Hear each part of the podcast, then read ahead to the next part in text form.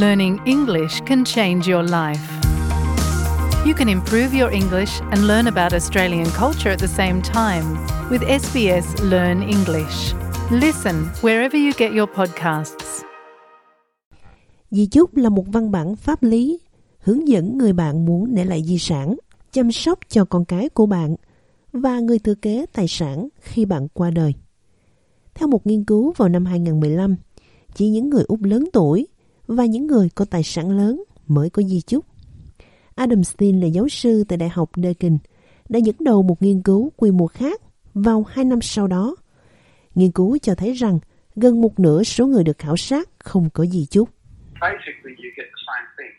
Về căn bản, kết quả mà chúng tôi nhận được tương tự. Hầu hết mọi người không muốn tham gia vào cuộc thảo luận về di chúc. Cái chết và tài sản hay tất cả những thứ đó, bạn biết đấy, có tỷ lệ lớn khoảng 50% hoặc chỉ dưới 50% chút ít. Giáo sư Steen cho biết, nhiều quan niệm sai lầm và mê tín dị đoan là những lý do khiến mọi người không lập di chúc. Những gì chúng tôi phát hiện là có tỷ lệ lớn người tham gia khảo sát không nghĩ rằng họ cần có di chúc và cũng có một tỷ lệ đáng kể những người nghĩ rằng nếu họ lập di chúc họ sẽ chết. Một số người nghĩ rằng chúng tôi không có đủ tiền, chúng tôi không đủ tuổi. Những yếu tố đó thực sự phổ biến trên diện rộng, không chỉ trong các cộng đồng sắc tộc mà cả cộng đồng những người da trắng nữa. Khi một người nào đó chết mà không để lại di chúc, thì di sản thừa kế của họ sẽ được phân chia theo luật của tiểu bang hoặc vùng lãnh thổ. Luật sư Dean Kaliminos nói rằng, có một di chúc đúng đắn có thể cứu một gia đình khỏi những phức tạp khi trải qua tình huống này. Mọi người nghĩ rằng di chúc là cái gì đó liên quan đến những người sống gần cuối cuộc đời của họ. Xin đừng lo lắng về điều đó. Bạn không bao giờ biết khi nào điều này sẽ xảy ra. Vì vậy, lên kế hoạch trước sẽ luôn luôn là một ý kiến hay. Một quan niệm sai lầm khác là cho rằng nếu bạn không có di chúc, chính phủ sẽ lấy tất cả các tài sản của bạn. Điều đó cũng không đúng. Có luật quy định chính xác những gì xảy ra trong tình huống đó. Nhưng rõ ràng là nếu bạn chết trong tình trạng nguy kịch, nghĩa là không lập di chúc, thì trong tình huống này mọi việc sẽ phức tạp hơn một chút. Việc ai sẽ nhận được tài sản và di sản của bạn theo luật pháp quy định. Thứ tự người thừa kế khi không có di chúc phụ thuộc vào luật của tiểu bang hoặc vùng lãnh thổ. Thế nhưng luật sư Kaliminos nói rằng những quy tắc đó có thể không phản ánh một người muốn ưu tiên thứ tự trong gia đình để thừa kế tài sản. Tài sản của người đôi khi rất phức tạp. Người có lợi ích kinh doanh, người có thể có cổ phần, mọi người có thể có các loại tài sản khác nhau. Di chúc thực sự giúp bạn tìm ra cách bạn sẽ chia phần những tài sản đó. Có thể có một thứ gì đó mà bạn thực sự muốn để lại cho một đứa cháu, một vật gia truyền, một thứ gì đó có ý nghĩa, hoặc là một thứ gì đó được chia sẻ giữa hai người. Di chúc là cách tốt nhất để làm điều đó. Trong khi các bộ dụng cụ tự làm di chúc trực tuyến đang là xu hướng được lựa chọn ở Úc, thì việc nhờ tư vấn pháp lý được coi là một giải pháp an toàn hơn. Nhưng không chỉ có luật sư mới cung cấp hỗ trợ chuyên nghiệp.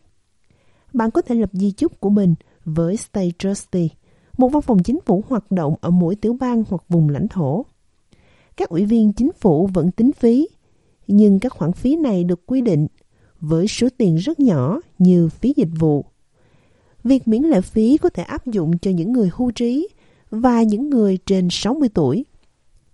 Michael Spiegel là giám đốc điều hành của bộ phận Justice Services, tiểu bang Victoria.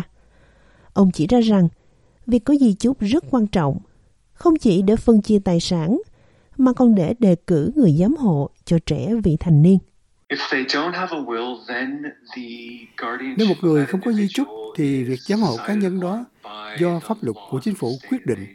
Họ sẽ tìm đến những người thân khác nhau, có sẵn và thích hợp trong suốt chặng đường. Hoặc có thể phải đưa đứa trẻ đó vào cơ sở chăm sóc, nuôi dưỡng hoặc giám sát có hỗ trợ. Vì vậy, đó là lý do chúng tôi luôn ủng hộ bạn để lại quyền giám hộ trong di trúc của bạn. Bởi vì nếu không, thì quyết định có thể đi ngược lại mong muốn của người giám hộ hợp pháp hoặc cha mẹ. Ông Sibegel chỉ ra rằng điều này rất quan trọng đối với những người di cư ở Úc có con dưới 18 tuổi và có thể không có gia đình hay người thân nào khác trong nước Úc. Ví dụ như bản thân tôi, các con tôi sinh ra ở hai quốc gia khác nhau và khi vợ chồng tôi lập di chúc, chúng tôi đã cử người giám hộ ở Úc vì con của chúng tôi lớn lên ở Úc. Chúng tôi nghĩ nếu chúng tôi qua đời thì việc này đối với con chúng tôi sẽ tệ hại biết bao. Chúng có thể quay trở lại đất nước mà chúng chưa từng biết. Việc này sẽ còn bi thảm hơn đối với chúng. Và vì vậy, chúng tôi muốn bảo đảm rằng mình xác định được những người bạn thân thiết nhất của chúng tôi còn ở đây, những người sẵn sàng chăm sóc con cái chúng tôi trong trường hợp đó. Trong nhiều năm chuẩn bị di chúc cho thân chủ của mình, luật sư Dean Kaliminos đã gặp phải những trường hợp khi nguồn gốc dân tộc của khách hàng cản trở các khái niệm về thừa kế hoặc phân chia tài sản.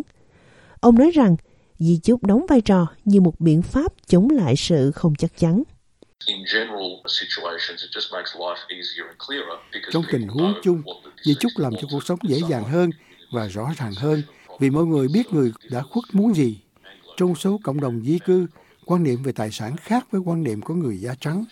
Tài sản của gia đình được coi như là thứ mà mọi người được chia sẻ, trong khi rõ ràng quan điểm pháp lý của Úc, ý tưởng về tài sản được phân chia như thế nào là của bạn, bạn có quyền làm theo ý mình.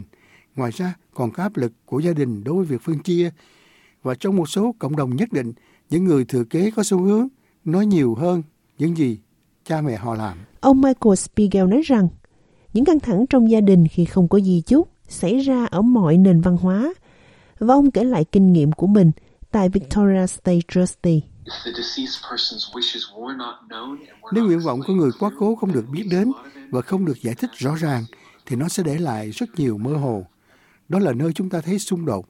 Hãy bảo đảm rằng bạn có mọi thứ ở vị trí mà bạn muốn và tình huống tốt nhất là không chỉ để nó ở một nơi mà là những cuộc trò chuyện để gia đình biết điều gì sẽ xảy ra, không có gì bất ngờ.